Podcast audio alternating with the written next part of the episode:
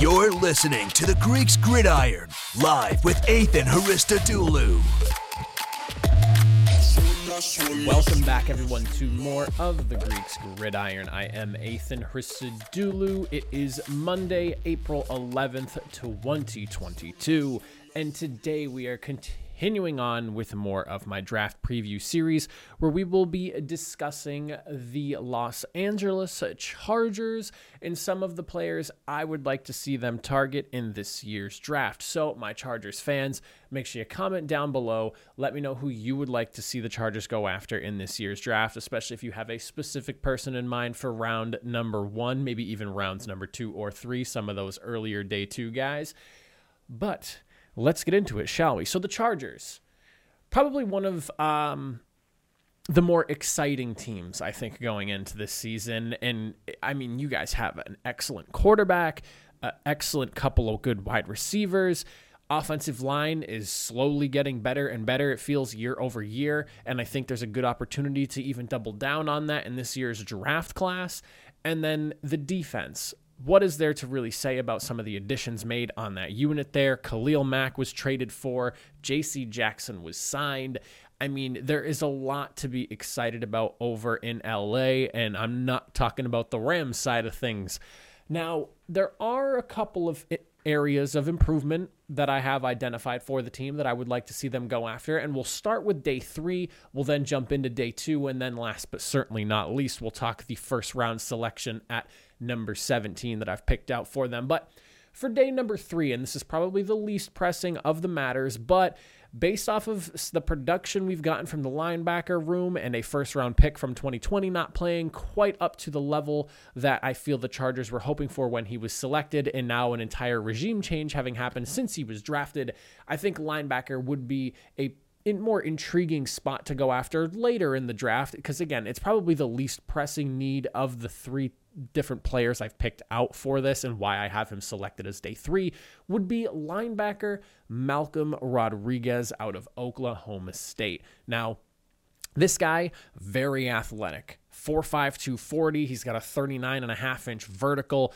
The dude has some good legs underneath him. Couple that with the fact that he is praised for his ability in the pursuit, going after the ta- the football and getting to the tackle. He's already he's already a pretty solid guy in coverage as well um, uh, one thing that I noticed in a lot of the draft profiles that I was reading about him, and it kept coming up over and over, was that he's really good at meeting the receiver at the point of catch when it comes to playing inside the field there. So somebody who one can kind of work his zone fairly well and also break up the passes when necessary. This is someone who has a lot of really good physical traits. He's really solid at, to begin with in coverage, and hopefully will improve as as he works his way through the league.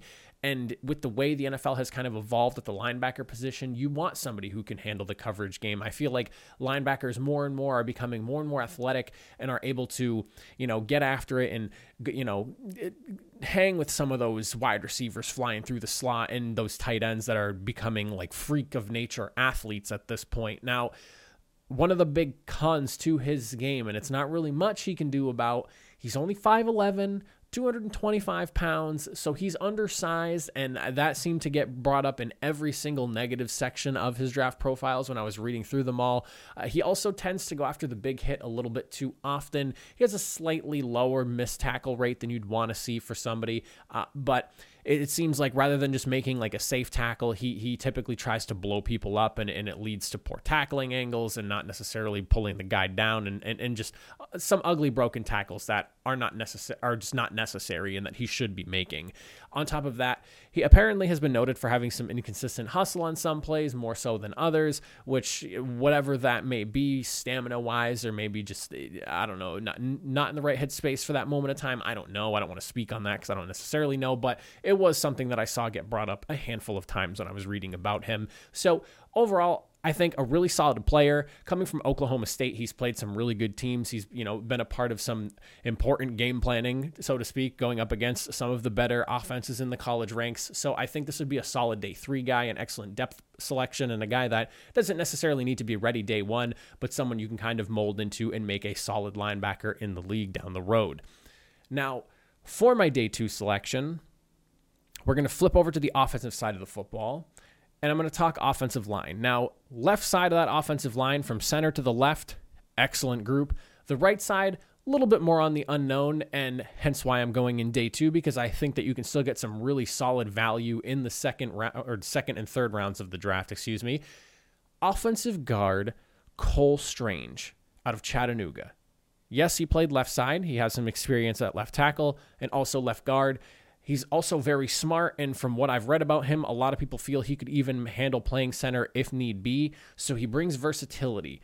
Couple that with the fact that this dude has some explosive legs, and that's shown by the 120 inch broad jump that he had at the combine.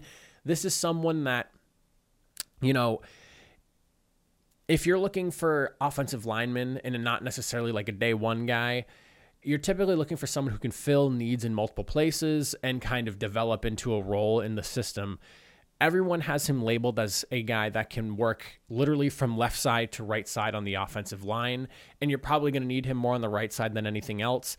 He can probably slot into that right guard position and be fairly effective there if need be day one. I've seen some people say that he could potentially be a day one starter depending on where he goes and the scheme fit and everything and the coaching he receives. And couple that with his strengths lie in the run game. You want to open things up for this offense and Justin Herbert. Get yourself a guy who can clear out some pathways for Austin Ekeler, open things up, and really help that ground game get going. I understand you have Justin Herbert and his fantastic arm, probably one of the best throwers in the league, arguably at this early stage in his career. There's only a, maybe a few guys you would take before him. I'm a very big fan of Justin Herbert, and I think the guy has all the talent in the world and then some. He had in my opinion, the best throw last year, that 65 yard touchdown pass to Jalen Guyton. I don't, you know, everyone's seen it. I feel like the NFL posts it again, you know, every couple of weeks. We see it pop up in the timeline again on Instagram and stuff. But ultimately you want to open you want to open things up for him to allow him to be even more effective and bringing a guy like Cole Strange who's really effective in the run game can do just that. Now there's not to say of course no cons to his game competition wasn't necessarily the best that he went against, considering the schools he played, having played at Chattanooga himself. However, in his game against Kentucky, it was actually one of his best games. And that was probably the best team on the schedule that they played. So the fact that he showed up and played well against one of the tougher teams on the schedule, and, and honestly, probably the toughest team on the schedule, that bodes well for him and for his game tape and for the way people look at him. You want to see, especially in limited opportunities against good schools, you want to show up and play really well. And that's definitely going to speak volumes to the scouts and everyone that's watching him. Couple that with his pass technique, not necessarily the best. So that is something he's going to have to work on. But technique type things are typically eh, as long as you can beat the bad technique out of them, typically something easier to work with as opposed to somebody who just does not have it physically. You can teach technique. You can't really teach like raw strength and animal power and size and things like that. So technique stuff can always be worked on so long as the player is coachable. And there is a, a, slight knock on just how lean he is and how his strength is an issue as well. But it's not something super pressing. But excuse me, something I did see get brought up a couple of times when I was reading through some of the scouting reports on him. But I think Cole Strange overall, you're bringing him in, you know, day two, day three, somewhere around there, depending on where he falls. He doesn't necessarily have to start day one, but he definitely has the potential, especially if you're going to slot him into like that right guard section on the offensive line. Now, for day one, pick number 17, the grand finale, the fun one. Who would the Chargers target at number 17 in this year's draft? Well, I love what they've been doing on the defensive line so far this offseason. Sebastian Joseph Day and Khalil Mack are phenomenal additions to help shore up a run defense that was abysmal last season. Couple that with drafting if he's available. And from the mock drafts I've seen, there is definitely potential for it to be because he seems to be going somewhere around the area where the Chargers are picking. Some I've seen him like a position or two higher get taken, or even a few positions below where the Chargers are at. Defensive tackle Devonte Wyatt out of Georgia. This guy is considered the all around best defensive lineman just in terms of tools on the inside. You want to shore up that run D? Plug this guy in. 11.5% run stop rate last year. Sebastian Joseph Day, solid run defender. We obviously know what Bosa can do. We obviously know what Mack can do. You put Devonte Wyatt in there, and suddenly you are looking at four guys at the front when they're playing nickel. You could literally run a four-man front with those four guys and be fine. You should be able to, to you know, shut down the run fairly easily with a group like this. I mean, the idea of that grouping. I'm not even a Chargers fan, and that gets me excited. Now he can couple and, and and that's not even like, and that's just that's just with the run. He can get after the pass. He had four sacks last season, 13.1% pass rush win rate. And this is a guy who you can move around as necessary as well. While he was primarily a B gap guy, he played in the A gap. He played over the tackle as well. He's he's played in a handful of different spots and found success all over the front end of that Georgia line. If he's available, I understand that, you know, you can never have too many wide receivers and you ne- you know you can never have t- too many good offensive skill players and whatnot. And maybe this isn't the sexiest pick for the chargers here but while you, we know that the chargers can hang offensively i don't think that that's really a question. Austin ekeler's phenomenal. Keenan allen is arguably the, one of the best route runners in the league and has some of the best hands in the league as well i know he's aging but he's still very productive at this point you got Mike Williams back. Tight end is definitely a position of need that I think that they'll have to address at some point in the draft as well.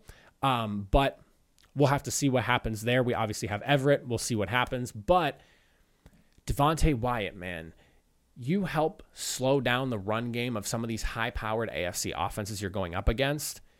Coupled with the fact that you have two dominant edge rushers now coming off of the sides, I, I feel like Devonte Wyatt's like that final piece you need on that D line, and I would love to see him land in LA as a Charger, fortify that front four right there, or not front four, but that four man defensive front when they're playing nickel, and you can you can rush four and drop back the rest.